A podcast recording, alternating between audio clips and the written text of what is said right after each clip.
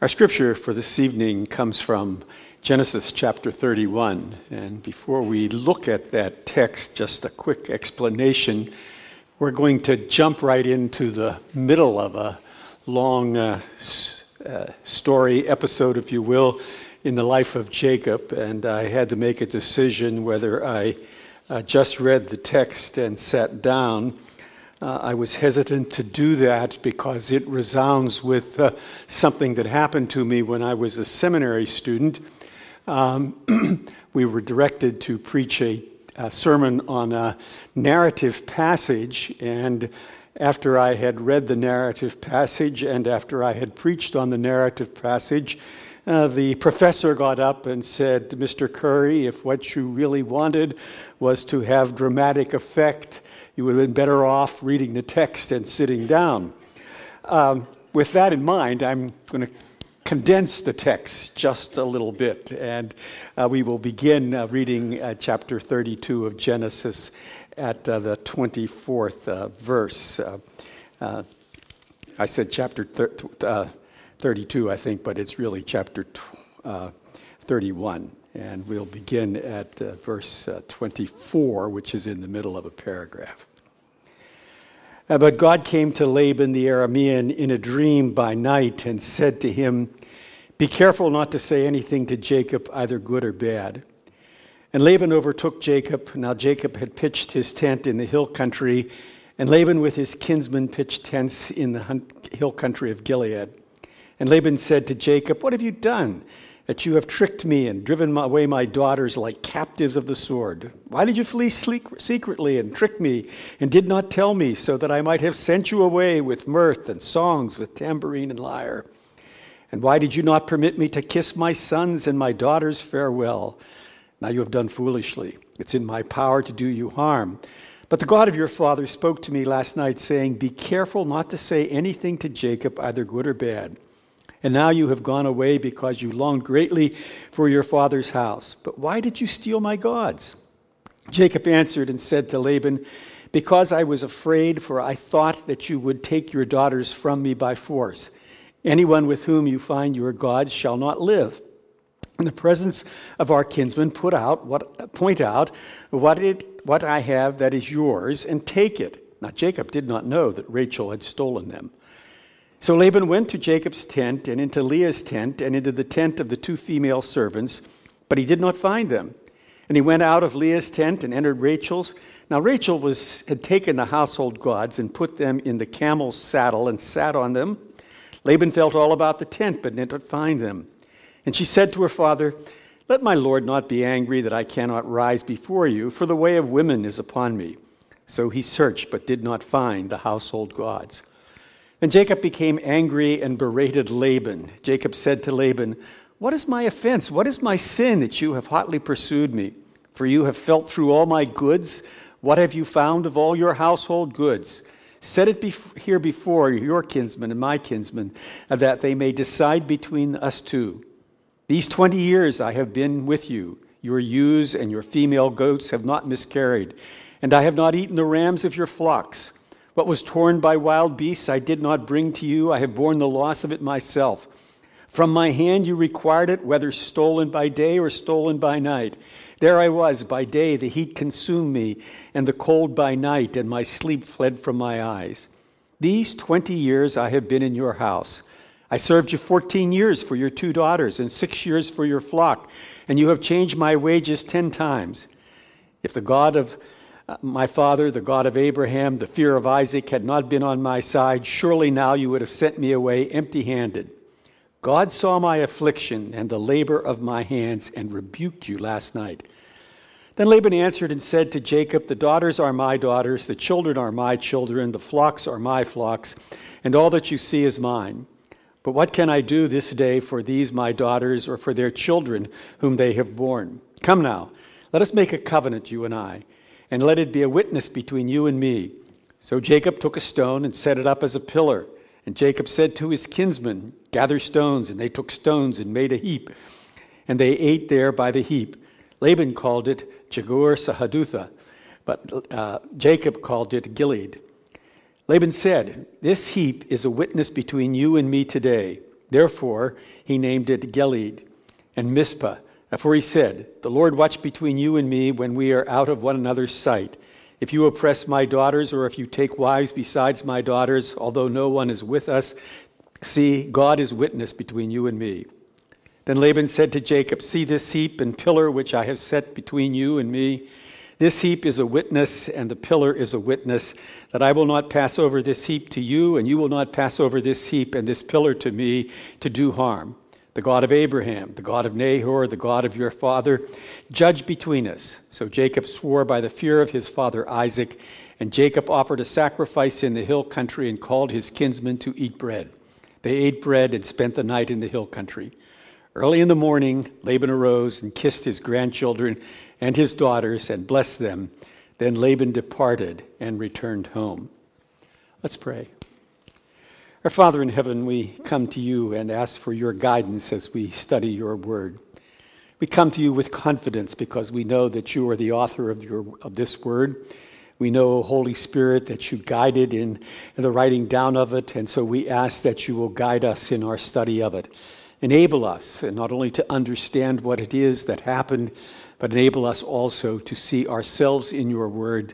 And we pray, O oh Lord, that as we see ourselves, we will be better equipped to serve you. And we ask that you will grant this mercy to us because we ask for it in Jesus' name. Amen.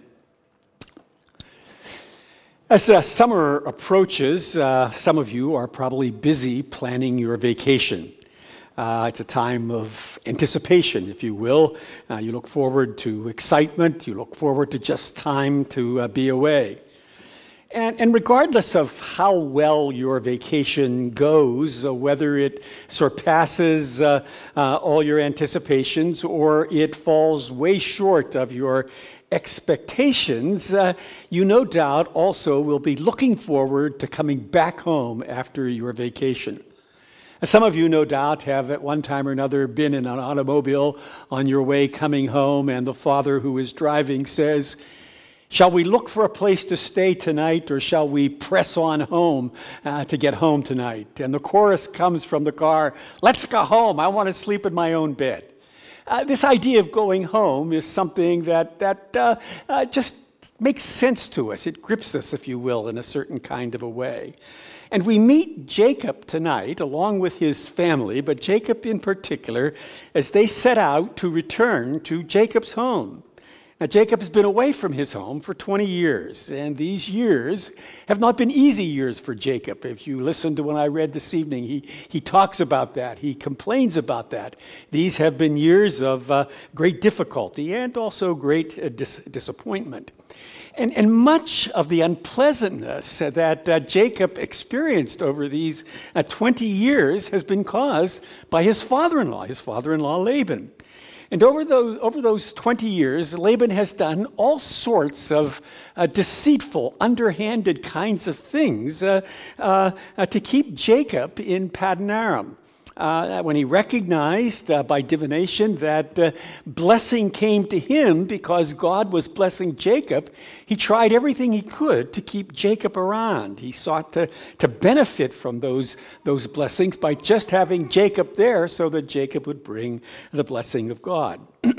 and in our text today, we see that things have changed a little bit over those 20 years. Uh, the last time when we looked at this text, we saw that, that uh, uh, that the, the best blessings that had come upon Jacob were now coming, if you will, at the expense of Laban. And so that's where we find ourselves uh, this evening as we look at this text. Our passage sets out that Jacob's return from this place called Paddan Aram. That is where uh, uh, Laban was, and that's where his two daughters were. And as a matter of fact, at this point, that's where also all of Jacob's children were. And there are several different reasons the text sets out for us as to why Jacob wants to return uh, back to his place again. Remember, uh, Paddan Aram was a temporary place, if you will, uh, for Jacob. Uh, he had only gone there uh, for what he thought was a short period of time to find a wife. Uh, but things have changed. And, and, and the first clue we have of this is found back in the very beginning of the chapter, not the part that I read. But he hears about what his brother-in-laws are say, brothers-in-law are saying about him, and they claim uh, Jacob has taken all that was our father's, and from what was our father's he has gained all his wealth. Now Jacob's a foreigner. Jacob is the odd man out in Paddan Aram, if you will, and so the discontent of his brothers-in-law must have been a bit disconcerting uh, to Jacob. Uh, not only have uh, Laban's sons soured on Jacob, but so has Laban. The second verse of this uh, chapter we read, um, it tells us, And Jacob saw that Laban did not regard him with favor as before. When Jacob makes his plea uh, to his wives to accompany him as he leaves this land, he tells them in verse 5, I see that your father does not regard me with favor as he did before. So so, one of the reasons Jacob is going is he's no longer the, the darling son in law who brings profit to his greedy father in law. That's at least one reason he's leaving. But Jacob also is very clear that he's just exasperated with the treatment that he has gotten from Laban. Uh, he, he not only discerns his changed status, but but he feels the unfair ways in which Laban has taken advantage of him. Uh, a couple of times in this text, Jacob says, You know, I worked for you, I did all these kinds of things for Laban, and he cheated me and he changed my wages 10 times. Uh, we don't know if Jacob is uh, saying it was exactly 10 times, or that's a way in which we would say, you know, dozens of times he's changed it. It may be an aphorism for just over and over again. As a matter of fact, that's the way the New American Standard Bible translates it. Uh, but Jacob claims this service, and it's, it's a service that, that, that he has been really uh, involved with. The part that I read about him being awake at night, being cold, hot, uh, you know, having to bear the brunt of, of, of uh, reimbursing for stolen uh, uh, livestock, for murdered or killed livestock. All these things are going on. And so Jacob is exasperated with the unfair treatment that has characterized his relationship with Laban since the very beginning. Uh, he's also, uh, as he plans his escape, he wants to make sure that his wives are on board with his plan. So, what he does is he invites them out in the field, out in the field where no one can hear what he's talking about as he sets out his plans.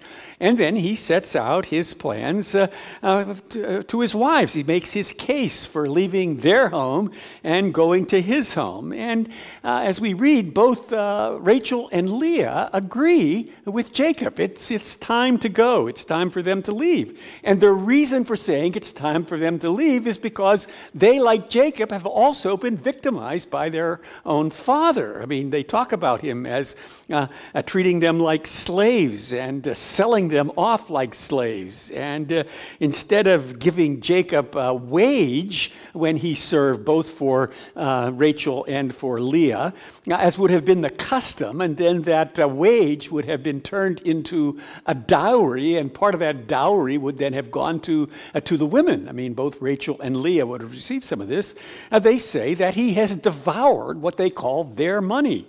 Uh, so, so we see that, that they are uh, put out with, uh, with their father Laban. And as uh, they as they make both Rachel and Leah claim all the wealth that God has taken away from our father belongs to us and to our children. You remember we read, we read that the last verse of the last chapter that Jacob it, just uh, had uh, grown in, uh, in wealth, in livestock, uh, and in uh, servants and things. And that came at the expense of Laban.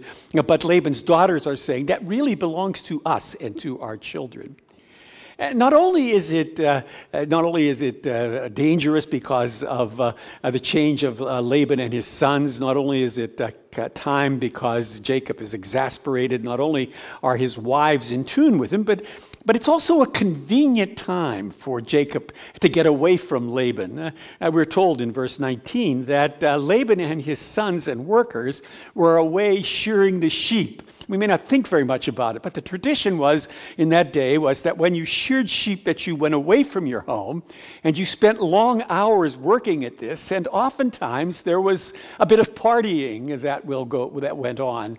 Uh, you may uh, remember the story of Nabal and Abigail and the the, uh, the partying that uh, Nabal was involved with uh, uh, when he didn't give any of his partying to David and his followers.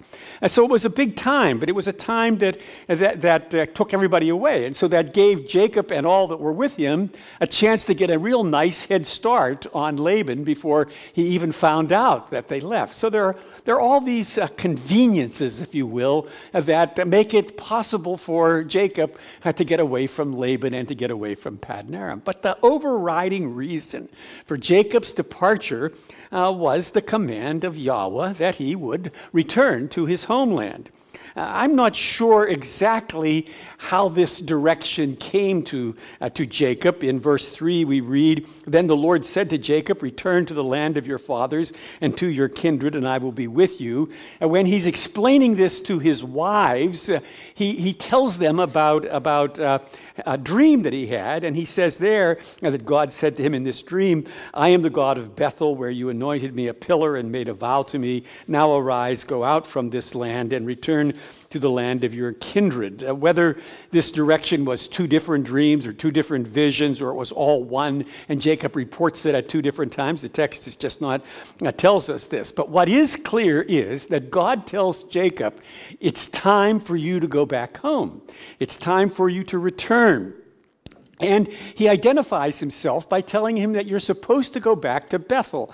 Uh, you may remember a long time ago we looked at uh, what happened to Jacob at Bethel, and that was where he met God, this place where he, uh, uh God came to him in that, that uh, dream. Uh, Jacob's ladder was there, if you will. And God made promises to him. He reiterated to, to Jacob basically the promises that he had made to Abraham and the promises that he had made to Isaac and now Jacob is told that he will come back again here. Yahweh will bring him back again here. So, so we see this command then comes to Jacob, and we see the reasons, if you will, why Jacob now decides uh, to leave Paddan Aram and to go back uh, to Bethel once again. Uh, but as is typical in the case of Jacob, everything is not smooth sailing. Uh, there are just more than a few complications uh, that come into this return to home. And as uh, Jacob and his family make their escape, one of the complicating factors has already started. And what is that complicating factor? Well, his favorite wife, Rachel, has stolen her dad's gods. Now, these gods have probably come up to us before. You may recall that, that uh, Laban said, I found out that God blesses you and I get good from that. And I found that out by divination. And it's altogether likely that these uh, gods uh, were what he used to find out that uh, the blessings that were coming to him were really coming because of God's favor to Jacob. Now, we don't know very much about them. You may know the, even know the Hebrew word, though, about it. It's teraphim uh, that's used there. And this idea of teraphim comes up in other places. But we don't know what these gods were like. Were they little miniature people or something like that? Uh, sometimes they were small. We know that they were small here. Uh, Rachel's able to put them in something like a camel saddlebag and sit on them. But we also know that sometimes they could be quite big. Uh, you may remember the story of when uh, Saul wanted to get after, after David and what what did his wife Michal do? She put a teraphim in the bed, put some, something on its head, pulled the blankets all up. When the soldiers came, they thought David was there in bed. Uh, and so they didn't get him. So we've seen these come up, and we don't really know uh, just exactly what they are. There's some kind of, of gods uh, that, that are here. And uh, uh, we do know that, uh, that Rachel steals them. But, but why does Rachel steal them? Why does Rachel take them? And it's interesting to read commentaries as they try to explain why Rachel stole them. Some of them say, well, it was a tradition in that era that if you had the family teraphim, then you were the one who got the inheritance. And that sounds very good when you begin to think of it, but it's also a tradition that women did not inherit. it was always went to men, went to the boys, went to the sons.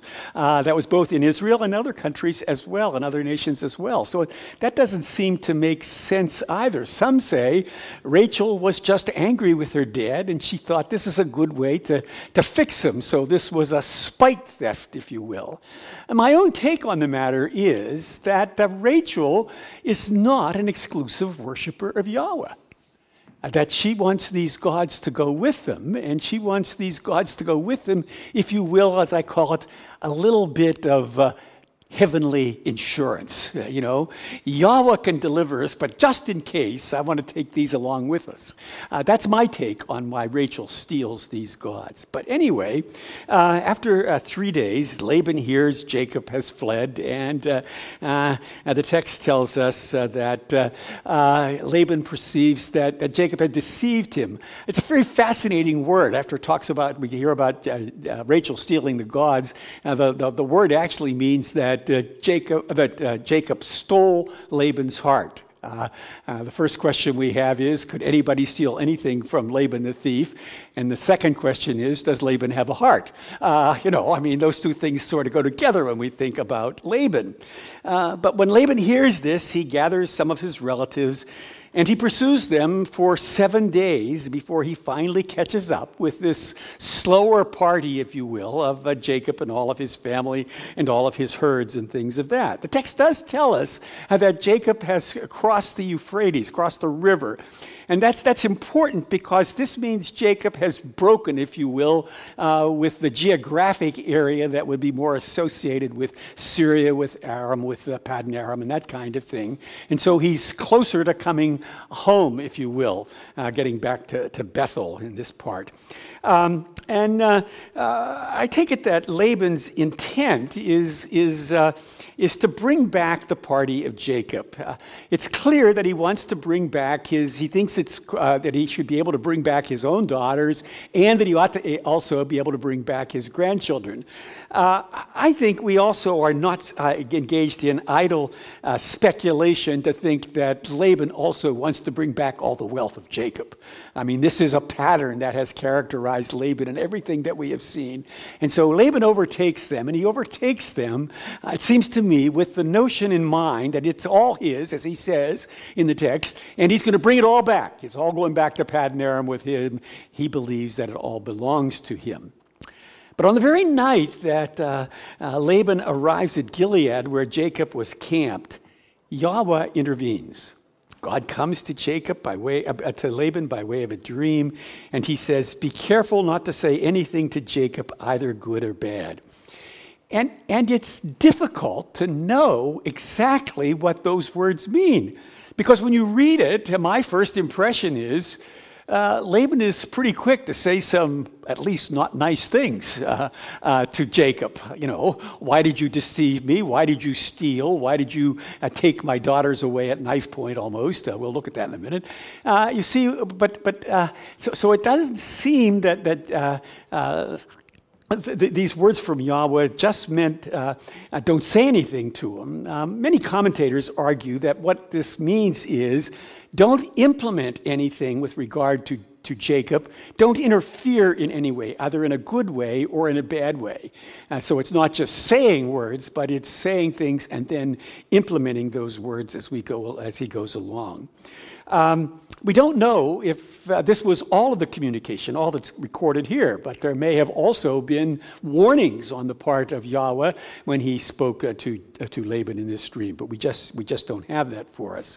Uh, now, when Laban uh, confronts uh, uh Jacob, uh, he, he accuses uh, Jacob of forcefully taking his family away from him. in verse 26, he says, What have you done? You have tricked me and driven away my, ca- my daughters like captives of the sword.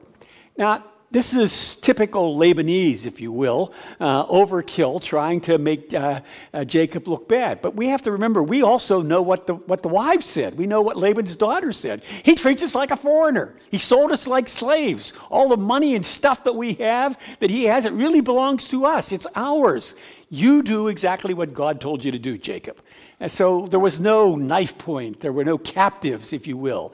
Now, this is just over, overstatement by, on the part of, um, of Laban as he comes here. Laban adds also, and not only did you take them away at knife point, uh, uh, captives, but you didn't allow me to throw a nice big party, you know, where we could have had mirth, where we could have brought out the tambourines and we could have had dancing. And I see some smiles on your faces out there because you know who Laban is. You know, Laban doesn't do this. This is not Laban's style. This is not the way he does. Laban is not a giver, Laban is a getter. Uh, he's not even a getter, he's a taker. You see, that's, that's the kind of character he is. And so, again, I t- judge that he's just uh, engaged in a kind of uh, a braggadocio, if you will. And, uh, um, uh, but as he's engaged in this braggadocio, he remembers God came to me last night and he said, Don't say anything good or don't say anything bad about Jacob. And so Laban says that he's able to do evil. He said, I'm, I, I am able to do harm to you, he tells him. But as he tells him this, he also has in the back of his mind what it is that uh, uh, uh, God has said to him. And it is altogether likely that Laban could have done harm to, to Jacob. I mean, you have to remember, Jacob's oldest son, Reuben, is you know, he's less than 20 years old. We know that. He's probably 19, something like that. Uh, and he's the oldest. Joseph was probably six years old. And everybody else in Jacob's party is uh, probably a, a, hired servant. And so it would not be hard for Laban, who had brought his sons and probably other relatives uh, and long term servants with him.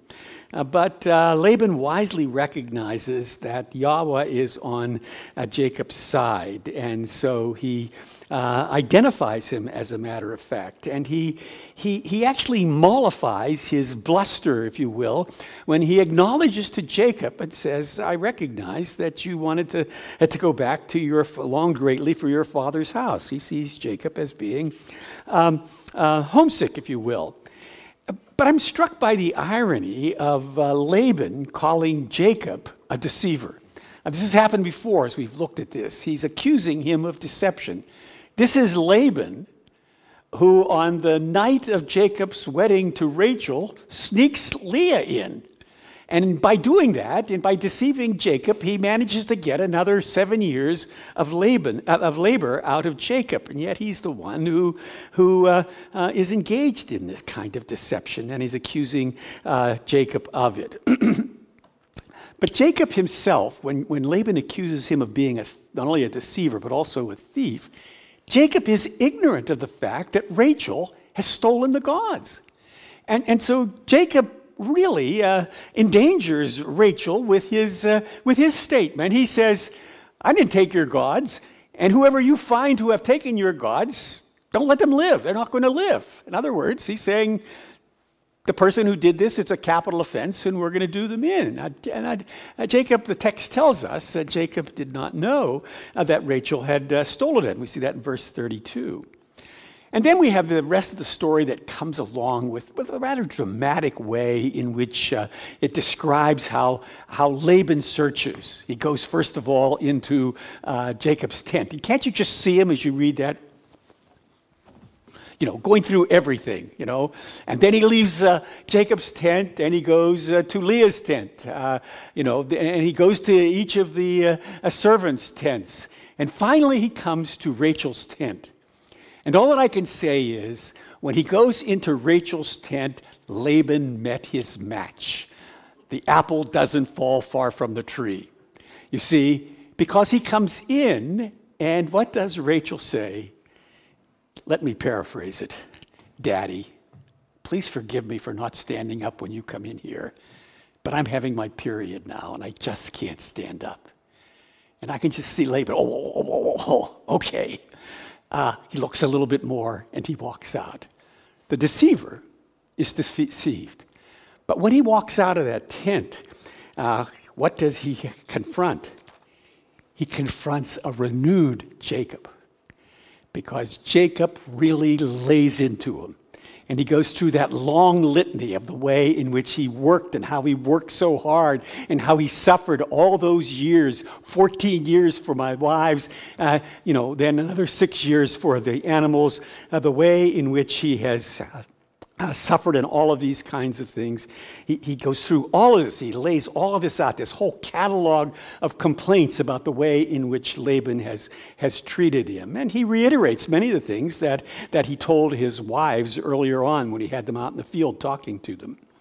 Uh, but the important thing I think for us to catch here is that Jacob attributes all that he has to the blessing of Yahweh. And he identifies God as the God of Abraham, and he also identifies Yahweh as the fear of Isaac. And this is a strange way to describe God, uh, to describe Yahweh. And if you read the commentaries, uh, they have all sorts of suggestions about why it is that he is called the, uh, the fear of Isaac. Um, I guess I just have a simple mind, but it strikes me that it's just patently obvious why he's called the fear of Isaac. This, this word is also sometimes translated dread. And that is when you approach this God who has this kind of power, when you approach Yahweh, you ought to approach him fearing him. You ought to approach him with a little bit of dread. And I don't think it's by accident that Yahweh is described this way in the midst of the confrontation with Laban, Laban, who has said that he could do ill to, to Jacob, and, and the warning that he gets here that uh, uh, uh, Yahweh rebuked Laban the night before. See, I think all this fits together. And so, this idea of, of the fear of Isaac is not some strange, uh, fascinating theological thing. It just is a description. This is the God, and this is the way in which you ought to have to do with him. Now, Laban responds to Jacob's uh, uh, accusations, uh, what I call a little bit of attempt at uh, face saving. Uh, the essence of what uh, Laban offers is to say, well, look, uh, these uh, these uh, women, these wives, and these children, they really do belong to me. That's, that's the way in which they are, and therefore they don't belong to Jacob. And, uh, but I, I take it that, that, that Laban understands the futility of what he's about. He knows he's not going to get any place with this. And so he not only tells Jacob these things about all this belongs to me, but then he goes on and he says, Let's make a covenant. And, and what he's asking for is a big switch in their relationship. You see, this covenant is going to be a covenant that's drawn up between two equal parties. And the covenant that they're going to draw up is a covenant that's very much like other ones that appear in the ancient Near East. It's kind of a, it's kind of a peace treaty, if you will. It takes the pattern of an ancient Near Eastern peace treaty, if you will. And so any further relationship between, between Laban and Jacob will be governed by covenant. For all of Laban's claims that everything that Jacob has belongs to Laban, the covenant of this type establishes that Laban is wrong and that these things really do belong to Jacob because now Jacob is Laban's equal. Now, the agreement contains things that, uh, uh, that we see in similar covenants of the time. Uh, it also has this, this little statement in there that that in this covenant that Jacob has to promise that he will honor his wives and if he takes another wife and I don't know if you're struck by the irony of that. I mean, how did Jacob get to be a bigamist? How? Daddy did it. You see, it was Laban who brought Leah into the tent in the night that was supposed to be Rachel, and that marriage was consummated. And then Jacob worked for another week and he got Rachel. It was Jacob became a bigamist because of what Laban did, just so Laban could get 14 years of labor out of him. That's exactly what was going on here. So this, this covenant is established. It's established and sealed with a sacrificial, with a sacrifice and also with, with a meal. And basically what these stones and pillars that they set up, uh, they, they, they are designed to, to be warnings, if you will. They're memorials and they're designed to be warnings. And basically what they say is, Jacob, you don't come past Mizpah. And they say, Laban, you don't go the other way past Mizpah. That's what we're going to do. We're going to stop right here. That's going to be the way in which we work. It seems to me that we see now Laban is actually frightened of what Jacob is about. And so we see the ascendancy here of Jacob. Now, as we look at this, this is a in my mind, a fascinating story. It's got its ins and outs, it's got all these things. Many of us are familiar with the story. And when we go back over it again, we see ironic kinds of things. We see uh, this, this character, Laban, uh, portrayed for us in, in a way in which is consistent with him being uh, uh the, the deceiver and uh, in all of those things. Uh, but in the midst of this drama, we need to remember what is going on. Jacob has been told by God, You are to go back to Bethel. In all these incidents, we see Yahweh working out the various details to fulfill the promises that he made to Jacob before Jacob uh, went to Paddan Aram. And remember why Jacob went to Paddan Aram? We may have forgotten that. Uh, one of the reasons why he went there was because his father sent him there, and Isaac sent Jacob to Paddan Aram and to Laban to what? To get a wife. Okay. But Rebecca also was involved in this. And remember Rebecca? She sent him there to get a wife, but what else did she send him there for? To get away from his murderous brother, Esau, because Rebecca and Jacob had really cheated and deceived Esau, you see. So he's, he's escaping. Now, God comes to him and he tells him that he's, uh, he's to go back. And I can't help but wondering as Moses writes this down, as he records this incident. Uh, my judgment is Moses probably recorded this incident sometime uh, when the children of Israel were on their journey from Egypt to where? To the promised land, to Canaan, to where Bethel was. They're both doing the same things. And I can't, I can't for the life of me, uh, not come to the conclusion that as Moses writes these down, he thinks Jacob is going home. Jacob is going to the place where promises are fulfilled. And Moses, I can't imagine he didn't think. And we are going to the place of promise, to the land of promise.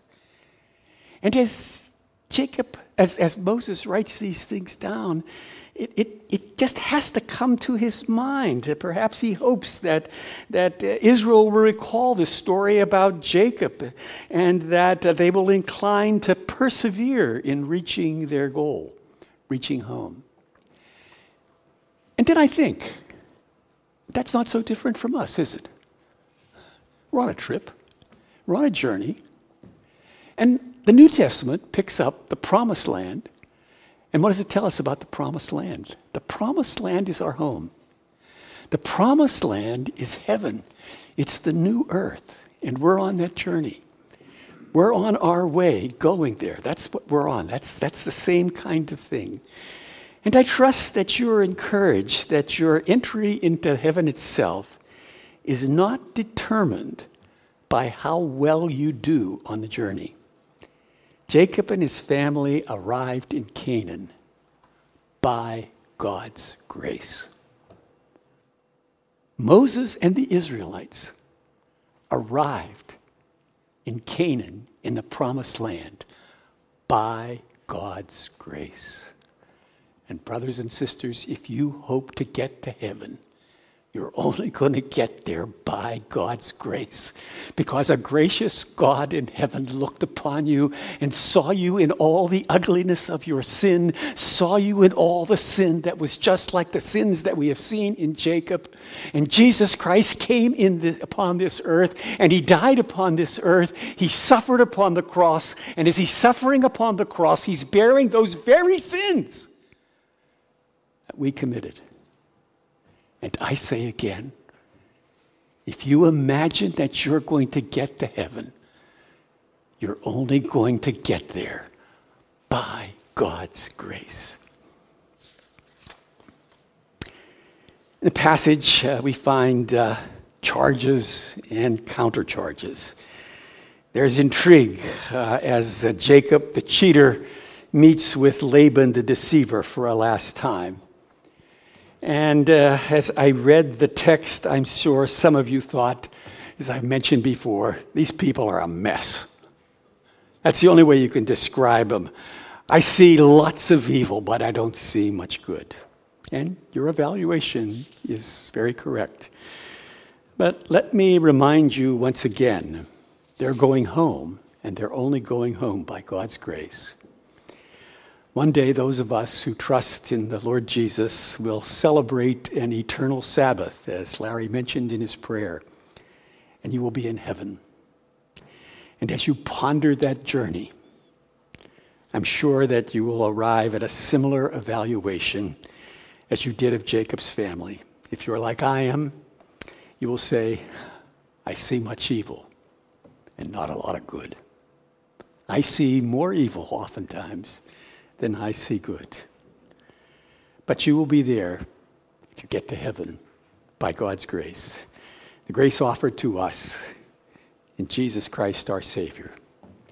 And I'm, for one, glad I can stand before you this night and say, I'm so glad that the Spirit of God worked in my heart and told me that you get to heaven only by God's grace of trusting in the Lord Jesus Christ. I'm glad for that. I rejoice in that. How about you? How about you? Let's pray. Our Father in heaven, we see your word and we see evil and ugliness, and we see the horror of wrongdoing all around. And yet we are reminded of ourselves. But we not only see evil, we also see you there, O Lord God in heaven, and we see you there as the gracious one, as the loving one, as the redeeming God. And so we come to you this night, and we thank you for your love and for your grace. We thank you for your redeeming mercies that have been shown to us, O Lord Jesus. And we pray, Sovereign Spirit, that you will remind us again and again of your goodness, your love, and your grace, and that we will live as those who have been filled with the grace that comes only from you. Gracious God, hear our prayer this night, we ask for Jesus' sake. Amen.